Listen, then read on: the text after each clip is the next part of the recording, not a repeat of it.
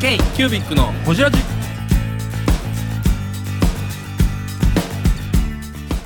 K q u b i c のほじラジ。ナビゲーターの k q u b i c 事務局長荒川翔太です。今回 k q u b i c がほじるのは前回に引き続き株式会社ナレッジデザイン代表取締役信田哲彦さん。.txt という名前に込めた意味やファンシーを扱わない理由について信田社長の考える面白い本屋についてや今後の夢についてなど深く報じっています。どうぞお楽しみに。そのまま行って3時に一旦休憩を入れて、はい。そこからの第2パートではい。野木森木には大あ、なるほど。やっていただきますなるほどあの話長くなる傾向があるので、あわかりました 今からあの伝えしておきます。わかりましたありがとうございますいや、野木森さんの話も楽しみやな。競争ですから。競争。競争。僕らこの前もう営業に来たはずなのに野木森さんの話だけ聞いて帰って自分らの商品紹介するの忘れて帰ったんですよめっちゃ買い物して帰りましたね。そう。めっちゃ買い物して帰って。出た時に両手に荷物が ちょっとや俺本と文具いっぱい買って帰りましたね。そうそうですか。ありがとうございます。まあ話が長いんでね。いやいやいや。でもあれですよね KDM の屋号で本屋を出したのは初めてです。そうなんです。なのでドットテキストってつけたんですけど、誰も意味わかんねえって言いますけど。あのドットテキストはあれってあの解説すると標準テキストファイルの拡張子なんです。ね。ああ DOC とかそういうああドットテキストそういうところから。標準っていうのが実は重要で。ああそういうそういうことやったそうなんです。あのね、ええ。あの昔からあるんですよ。あの一太郎、ええええ。一太郎何がすごいかっていうと一太郎は当初から標準テキストファイルの読み書きができたんですね。ドットテキスト。そう。へドットテキストができて。で Windows で言ったらメモもドットテキストそうですよそうです。で昔は、あのそれぞれのソフトウェアごとにフォーマットが決まってて、はいええ。他のソフトウェアになると読めないっていうのが起きてたの。を、ええ。それをあの他のソフトウェアでも読めるようにするために標準テキストファイルをベースにするぞって言ったのが JASO システムだったんですよ。へそういうまああの、まあ、業界にいたのと思ってて、ええ。ある時に KDM だけじゃなくてなんかないかなってことでドットテキストをつけたら標準テキストになるやんけみたいな。そういうこと。うわこれは誰も知らなかったですねいや読めねえって言われますよ TXT ってなんだろうっていうブログは見ましたね。うん。今日この時看板でね、KDM ってあれって何かなみたいな、分からへんみたいな。そう。そう。そう。そうそう。標準スタイルにしたい。そうです標準のテキストつまりあの、文章っていうものを標準的にというかこの、えー生活のベースとして、はいはい。やっぱ僕ら知識のベースとして文章って持ってるじゃないですか、まあ、それを大切にするという思いを込めて、ドットテキスト。となるほど。不敬。そういうのどんどん言ってください、そういうの。あの湿気が上がってくるところです。ほんまや。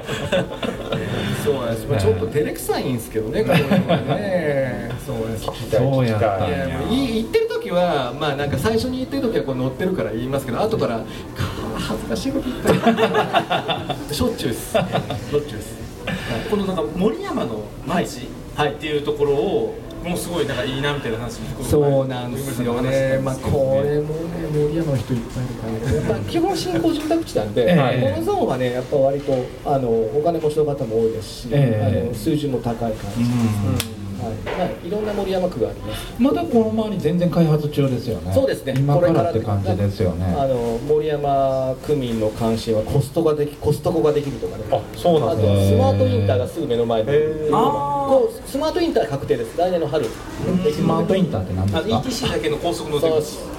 あの出口がはいはいはい出口はいがスマートなんでちっちゃい車しか通れな。ないるほどなるほど あのあれですよね。あのよくダメでしょ。この人ダメなんですよ。どこかでできてたスッとこう入れるサービスエレカーとかも今。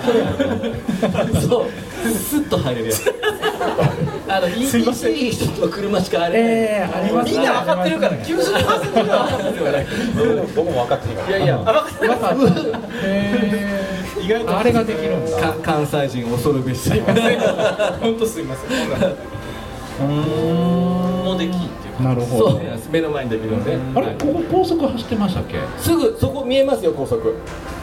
あれそうでしたっけ？うちらが乗ってきたやつでしょ。あそっか。今は折り口はないけれど折り口ができるんだ。もうすぐそこ高速なので。あそういうことなんですね。ここから見えますよ。その坂を降りて向こう側あの森があるじゃないですか、ええあの森の手前にできますから、おめちゃめちゃ近いはい近いです、来やすくなるんですね。うん。あの関西方面からも関東方面ね。こここの辺りは皆さん移動は電車ではなしあの、えーっとあのねここはちょうどこの道はですね、えー、と中央本線っていうあの長野行くはいはいはい。JR と、ええ。それから名鉄瀬戸線っていう瀬戸まで行く、えー電車のちょうど中間なんですね、この道は、えであのユトリートラインっていう、はいはいはいはい。あ今日も多分乗ってらっしゃったかもしれません。けど、うん。あの上を走るあの、えー、となんか電車兼バスみたいなやつが走ってて、ええ割と便利なんですよ、っていうまあ交通機関的には割といい,、はい。い、い場で所で。大曽根ってとこまで行けるので、大曽根からは JR ですから、もうあの大曽根ってあの名古屋ドームがあるところですけど、うん。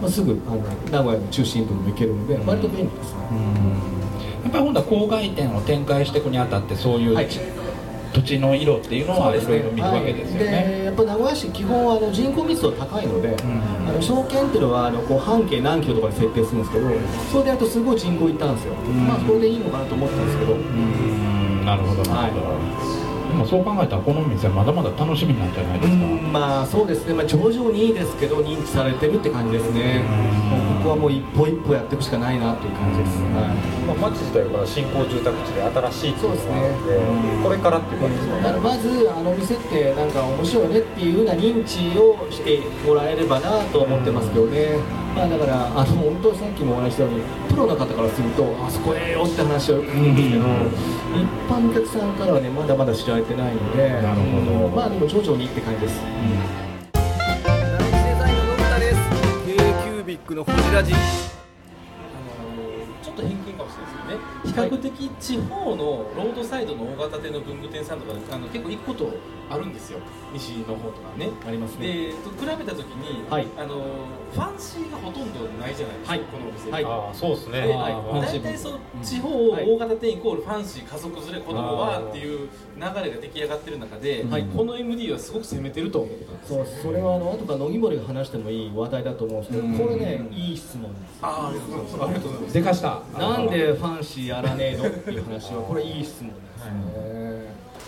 すね、続きは？続きはじゃあ次は第2部で、はい。第2部で第2部で喋りますか？じゃあ第2部で。後ほど、まあ、まあ、あのやっぱファンシーってあの年齢帯がすごい限られる性別の限られるところなのであのそれにやっぱお得意な店が多いじゃないですか、あー。結構安売りも多いですそうなんですそうなんです。でモール入ると絶対この辺だとオリンピアさんとかプリズムさんとかっていう店ありますけどああいう店が絶対ありますのででうち、まあ、正直ファンシー得意じゃないんですよ。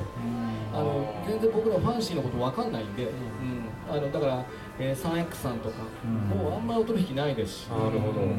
であとはあのうちの文具の特徴って花柄がないんですよ。花あ柄があんまりないんです。逆に柄がないです柄がないです。柄は幾何学模様までってきてうん。でこれはあの一応方針としてあのユニセックスな文具っていうことで、ん。だからあの色のバリエーションは多いけど柄物っていうのは基本少ないのが特徴なんで、そうですよね。まあそれが多分なんか見た目のイメージとつながってるのかなと思いますけどね。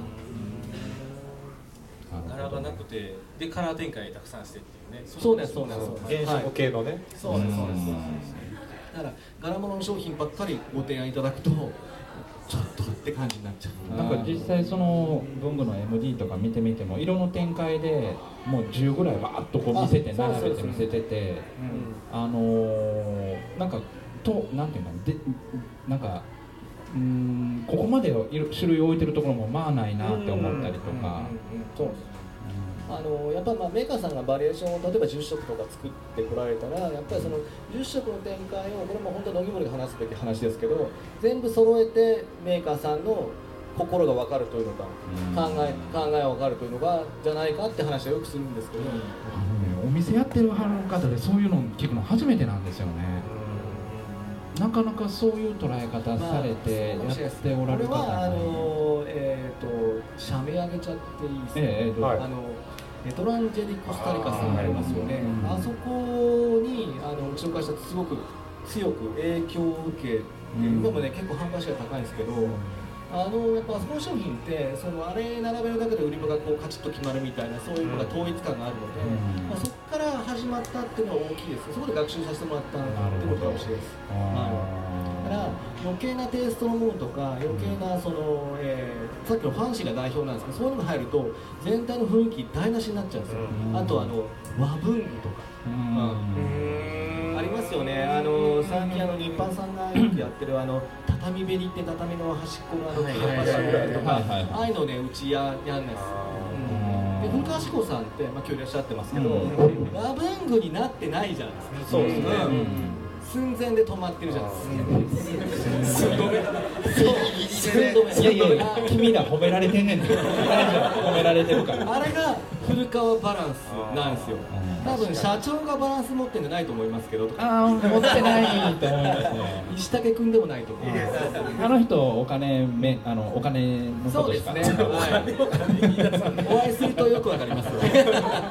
ギラギラしてますねギラギラギラついとるあれあれね大阪の人ですからそうね。う んみたいなこと。まあこの辺の MD に関しては多分野木森のがあの話できると思いますんで。うんはい。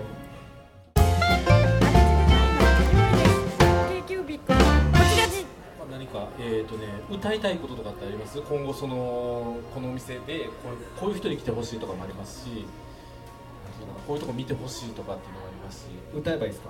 あ一曲歌ってもらってもいいですか今後の夢とかね、今また後のうーん。あのまあこれめちゃめちゃマジな話になっちゃう、ええええ。いいんですか？えあのまあこれ実はまあ会社でも最近よく話してるんですけどやっぱね書店事業はもうちょっとやばいと思うんですよ。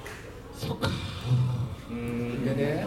皆さん本買ってください。そうどどうしたらいいですかね僕らえーとはねあのやっぱねあのこれこれってお客さんもそうだし、ええ。本屋もそうなんですよ。えつまりねどういうことかっていうとあのやっぱりどんどん人が本を読まなくなるじゃないですか、ええ。そうするとやっぱりその運営をなるべく軽くしてつまりコストを下げて、はい。であのなるべくこう簡単に店が回るようなものをしないと儲かんなくなるから、そうすると実はどんどん店ってどこでも同じ店になったり、うん軽い店になったり、うん。売れ筋しかない店になったりっていうことで、うん。でますますお客さん離れちゃうっていうそういう悪循環が起きてる。んですね、うん。でこれ実は業界全体で起こってるんで、はいはいはい。うん。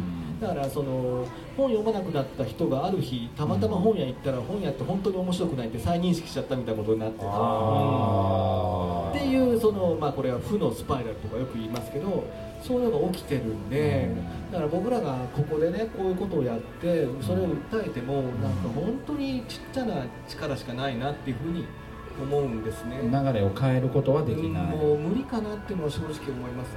でそれを変えようっていうだけのパワーは残念だけど僕にはないので。うん。だからね、まああ、のうんね。ねあの1店舗だけで動くことではないですからね。そうなんです。もう業界で構造として起きちゃってることなので。なるほど。もうこういうのって、まあ、今までもいろんなことで起きたじゃないですか、ええ。例えばまあガラケーが売れなくなるってもそうですし、ええ。まあ、その前だとあの、えーとまあ、よく話すんですけど昔はあの酒屋みたいなのはあのいっぱいあったのに今酒屋って全部なくなっちゃってって、ええマニアックのしか残ってないとか、ええそういうふうになくなった業種業態って実はたくさんあって、ええと思うと、まあ、本屋がなくなるとかね本屋がダメになるっていうのは、まあ、そういうその歴史的にあったことの一つじゃないかっていうようなことを思いますね。それはまあ一部の人が何とかしようと思ってもうまくいかなくてただだけど、まあ、うちは耐えたいと思ってますよそれはまあ耐えながらあの今の本やつを、えー、とやれるだけやりたいと思ってますけど、うん。積極展開とか将来に目があるとかっていうところではもうなくなっちゃってるとか残念なところですよなるほど。じゃあ本当この KDM 森山が本当に最後なのかもしれないそう最後なのかもしれないと思います。書店としてはい書店としては。そうなん。ですねそうそれこそあの、うん我々あのここに来た時にしたのが去年一昨年ぐらいかな台湾に最初に行って、うん。製品に行って、え衝撃を受けてその時以来の衝撃を受けてはいるんですよ。はい全然方向性違いますけれどもかたやああいうこう総合デパートみたいな持っていく方もそうですよね、だから日本で、まあ、ああいうようなことをやろうとしてるのは、多分純駆動さんがね、丸善純駆ってあの、あの純駆動さんがやろうとしてますけど、うんやっぱり純喜さんってねああいうものではないじゃないですか、うん。もっとその図書館方式だし、はい。もう機械的に本が並んでるだけだし、うん。まあその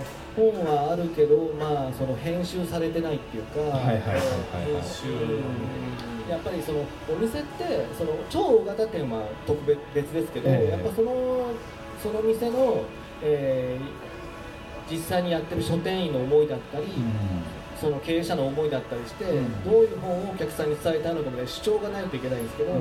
まあ、そういう次元ではもうなくなっちゃってるので、はい。中国さんとかは、まあ、もちろんあのぐらいの会社でそれやっちゃいかんと思うんですけど、はいはいはい。あのみたいなものは感じられないものばっかりなのでこれもまた本屋離れを加速させてるなって気はしますね。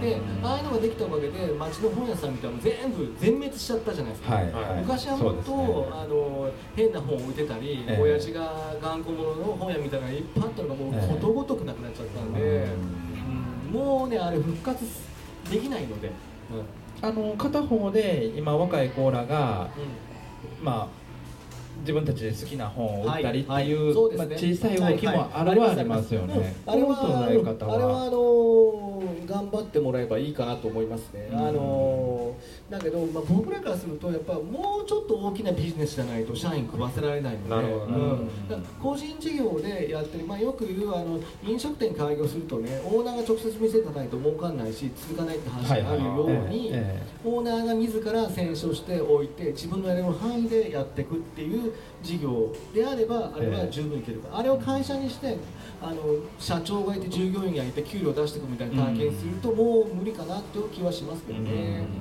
まあこれはもうしょうがないですわね、うん。うんビジネスモデルですから、あれは応援したいと思いますし、まあ、僕も好きですからああいうのは、ええ。行くとはいいなと思いますけどね、うん、だけど10年後同じ形で残れるかなと思うとちょっとね。まあ、さっきの言葉引っかかりますね、うんこれから10年続くことをやるっていう部分に関して、その物差しで見るとちょっと引っかかる部分もありますね。ね。やっぱり会社は存続させないといかんすから、え。うん。まあやっぱりあの好きなことをやるっていう美しいこともあればその反面でもう死に物狂いで、あのもう食えることを何でもやるっていう姿勢がないとやっぱり続かないですからね、はい。はい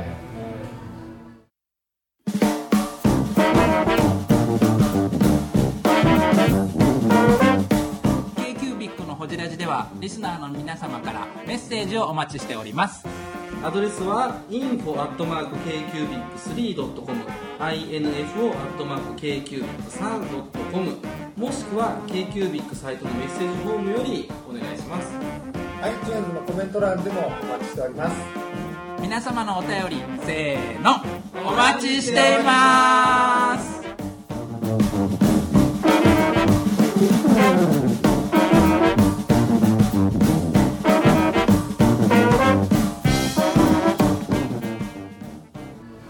そうですね。なんか悩なんでるんですか山本さん。え俺？いやいやいやいろいろ勉強になるなと思って。今度飲みに行きましょうか。あはい、あの お酒はちょっとしか飲めないですけど。あそうですね。はいはい、ぜひ。はい、今日もやりにくいな山本さん。そう。あいつもこんなんじゃないですか。あのねそう。ここ2回ぐらいおかしいんですよ。じゃあ思いが入り込みすぎてんその前一回おらへんかった一時は回休んだんですそうなんですよ、うん。三人えっとあとここで気に気にははなったんですけどそうそうそうそう。その時めっちゃやりやすかったやりね あじゃあ今日は僕がやるからやりづらいってことですね緊張が現れてますね。あなんかあと本や云々の話はずっと言ってますもんね。うん。最終的に。そうそうまあそれもね本当にもういろんな人ともうどれだけその話をしたかわかんないでしょうね。当事者ですもんね社長のところはただまあ今思ってるところではもうはい。これは厳しいぞと、そうですね。やっていうのはまあそれはもうそれで厳しいぞでまあアマゾン残るので、うんまあ、本は入手できるから、え。まあ、まあアマゾン僕は嫌いじゃないので彼がやってることは、ええ。うん。あれはまあもう,、うん、もう至極まっとうというか理にかなったことをやってますから、うんまあ、アマゾンはあのこれからもああいうふうにやっていくだろうなと思いますね。なるほど。はいまあでもここに来た時のこの選書というか置いてる本は本当に面白いんですよね。パッと見てもなんかうわ面白そうな本っていうのがいっぱいありますからね、あのー面白くない本は逆になんだっていうと、ん。あの売れ筋中心のどこでも置いてる本しか置いてない状態になると面白くない本屋になるんですよ。そうですね、それこそ取り次ぎさんが仕掛けてきてる今月これ売ってくださいみたいなのって面白くないあのねですよね。ハイプロフィット企画みたいなのあってこれと1冊20円儲かりますよみたいなのあるんですああれをやるプロフィット。ハイプロフィット企画、あ HP 銘柄とか書いてますけどね。をあの取引さんがやってることですね、まあ、悪いことじゃないので、まあ、うちもお付き合いしますけどね、ぜひ皆さんこの後。あうんうんどうぞ。あの社長がいて従業員がいてで従業員にうんぬんっていう話があるじゃないですか。ってことはもう今その MD であったりだとか最終的な方向付けっていうのは基本的にはもう社員さんに任せてるお話をしながらとてもそのいちいちチェックというか見る見ることはできないので、まあ、よ実はよく揉めるんですよ。あのあの僕がプレッシャーかけてるから、社員が萎縮すんだみたいな話がつい2日ぐらい前もあってちょっとやり合ったんですけど あそこにやり合ったやついますけど。え社長そんなプレッシャーかけるんですかいな？やいやなんかねプレすっごいプレッシャーだって言うんですよ。へえ僕はあのやっぱりそのあのねうちの会社でやっちゃいけないみたいなことが起きるのがすごく嫌なんですよ。ほうほうほうほう。何でもやるよと。そうそうそう。あの何でもやると言いながらやっぱちゃんとそのあのうちの会社の率みたいなものがあるじゃないですか例えばさっきのファンシー。やらないみたいなので、え例えばここに来たやつがファンシーレトロらしいでってことで、え 3X さんの商品をガーンと入れたら、えお前全然分かってないって言いますよね。みたいなことを言うとやっぱり理解できない人っていうのは、うん。突然ピンポイントで飛び道具が飛んできたみたいに思うらしいんですよね、でもそれってあの普段から話してるつもりでもやっぱ伝わらないじゃないですか。そうですね。どうしてもいきなりあの頭上で爆弾が爆発したみたいになるらしいですね、はい、でもまあこれ僕やめちゃいけないと思うんで、ええ。どれだけそのなんか飛び道具だとかピンポイントとか言われてもやり続けるつもりでいますか？らそんなもん当たり前だっては言ってるんですけど、えまあ、これはやめやめるつもりもないしやめたらダメだと思うので、ーまあでもその社長の思いっていうのがなかなか全員にうん伝わってないっていう部分もありますよね。あります。これはね本当難しいですね。うん。でそもそもやっぱ本やりたい人って自分なりにやっぱ何か世界持ってて、はいはいはいはい。でそこがあのいいんですよ。どんどんそれが洗練されていけば僕もそれに対して理解を示せるし、ええいいなと思うんですけど、えそういうつもりだけど実は全然大したことないみたいな状態で止まってる人が結構多いのでなるほど。それって考えてるふりして考えてねえじゃねえかみたいになるんですよ。だからそうよく木をてらうっていうんですけど人と違うことをやってればかっこいいだろうみたいなことで止まってると文句は言います。そのちゃんと考えた結果そこに行っててどうしてそれを置いたのって理由を俺に説明しとるみたいな話で説明ができたあそれで納得いったら僕は納得しますけど、ええ。そうはいかないとそれって説明になってないみたいな話をしますなるほど。なるほど。だって従業員に作家さんもいらっしゃいますもんね。あ作家いましたよさっき。ねなんかデビューされた方よ。えデビューされたんでしたっけ、はい。あれさっき言ってました野々上野々上大三郎っちゅうんですけど。すごいなはいライトノベルですからね、あんまりまあ皆さん読める本じゃないと思いますけど、はい。ライトノベルですね。ライトノベルです、えー、青春ライトノベルす。ごいですよえー、ブングスキーラジオです。ブングスキーラジオ。1年以上やってきてます。ブングスキーラジオ、小野さん、どんなラジオですか？えーと2人がボソボソ話して1人がハキハキ 喋るラジオですね。高木さん。え？なんですかね。用意してませんでした あー楽しくやってます。聞いてね。えー全然楽しそうじゃない。いいんじゃないですかこれはこれで。そうか。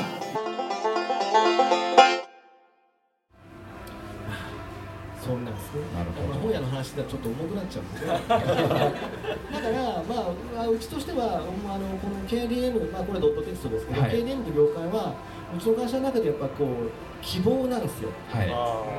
ここはまだあのすいません変な言い方しますけどここはまだ食っていけるっていう感じ、はい。うん。であの実は書店業界って、はいあのやっぱり、えー、と書店がダメになってるんで別のものを導入して、ええ。あの採算を取れるようにって思うじゃないですかみんな、はい今その流れがありますでいろねんなもの入れてきましたよね、えで、えー、とカフェだったり、はい。えー、となんかさっきのファンシーだったり、はい。結局ある程度ものになっとるって文具しかないんですよ。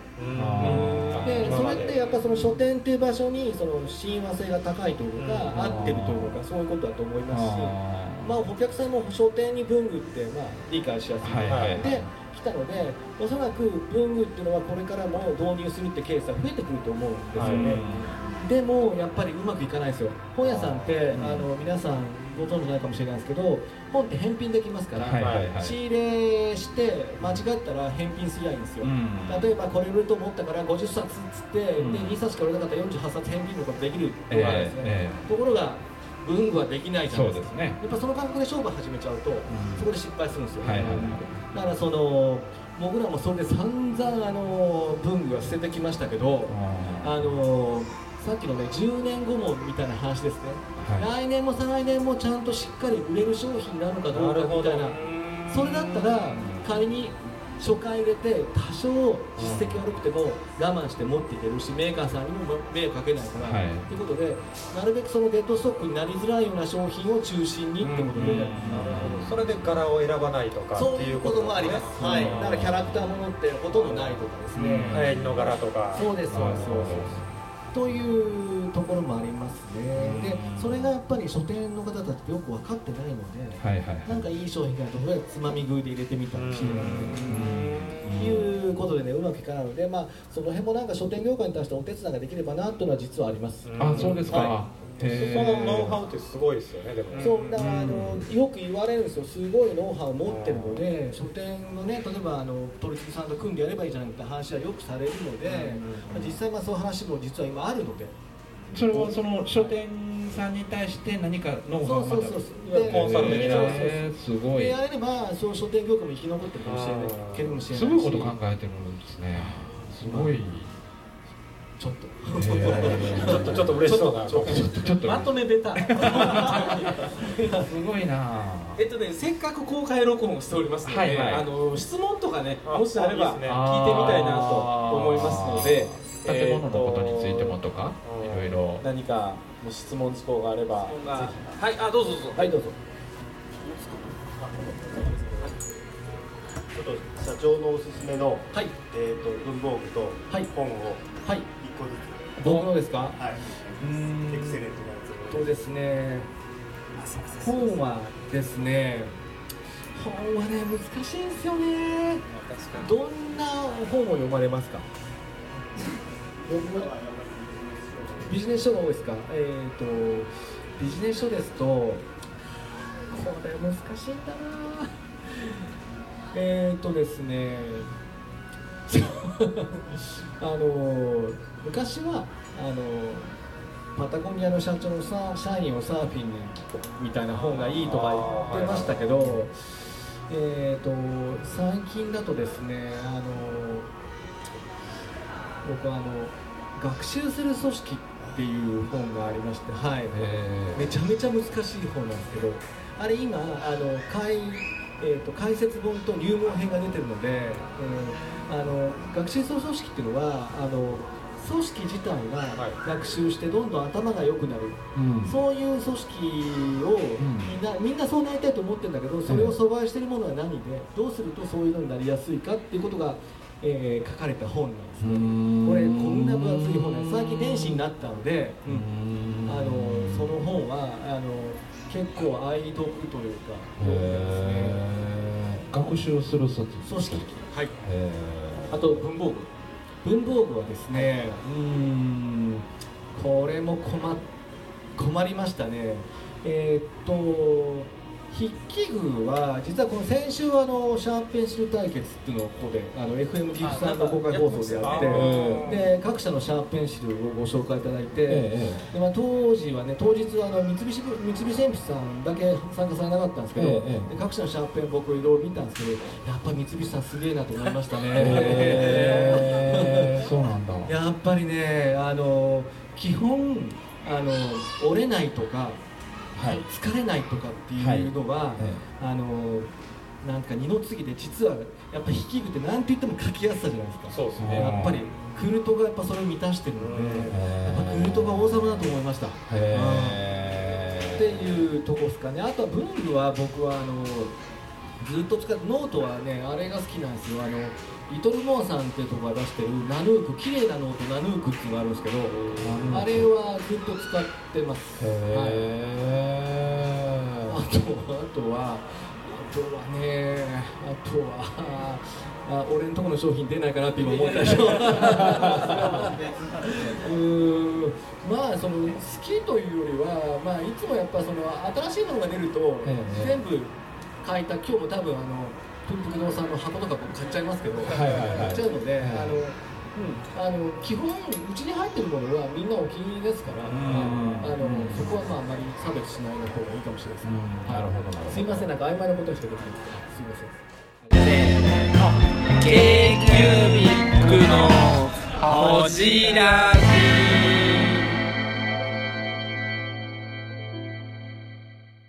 ありがとうございますもう一名ぐらいいけますけど。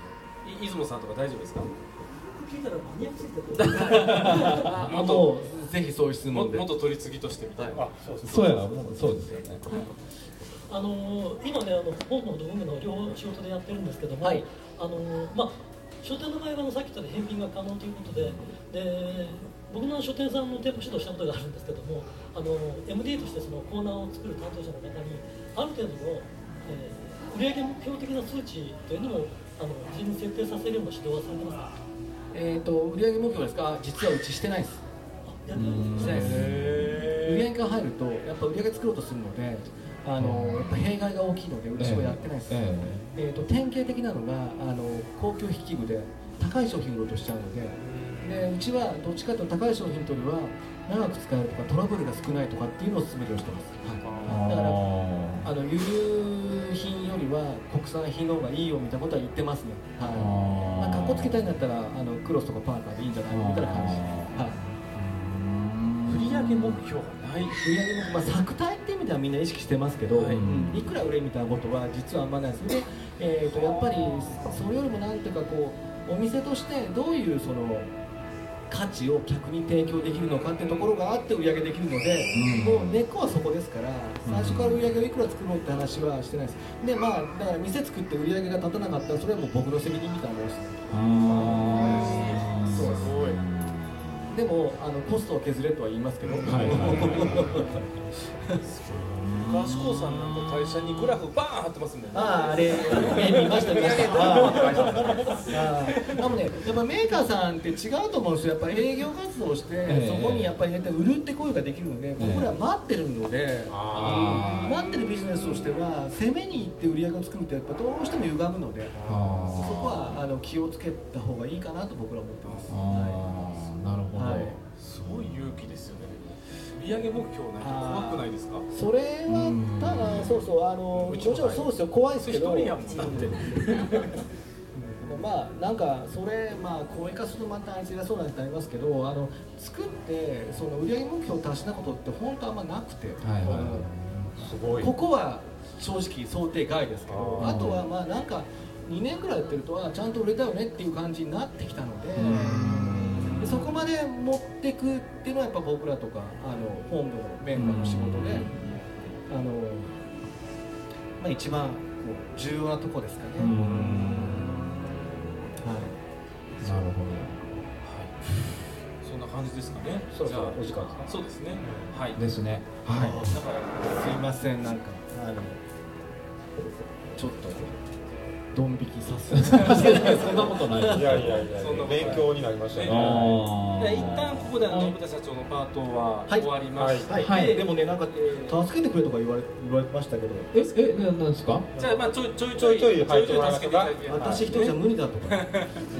えっとね、あの30分ぐらいここでちょっと長めの休憩を取る予定にしてまして、あはい。はい。まあお手洗いも当然そうですし、ぜひちょっと店内もね見ていただいて、あと今日あのワークショップじゃないや。あのあの特別にね、ああスペシャルのいつも一人ええキットパスも今暇そうに3人してるんでちょっと。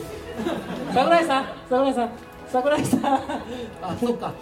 今から降りるんでみんな、はい。大賞を取った頑張って売り込んでください。お願い。します。はい。ということでじゃあえっ、と第一部終了する社長の方に大きな拍手をよろしくお願いします。ありがとうございますありがとうございました。じゃあ3時35分ぐらいから2部が始まりますので休憩ということでよろしくお願いします。ありがとうございました。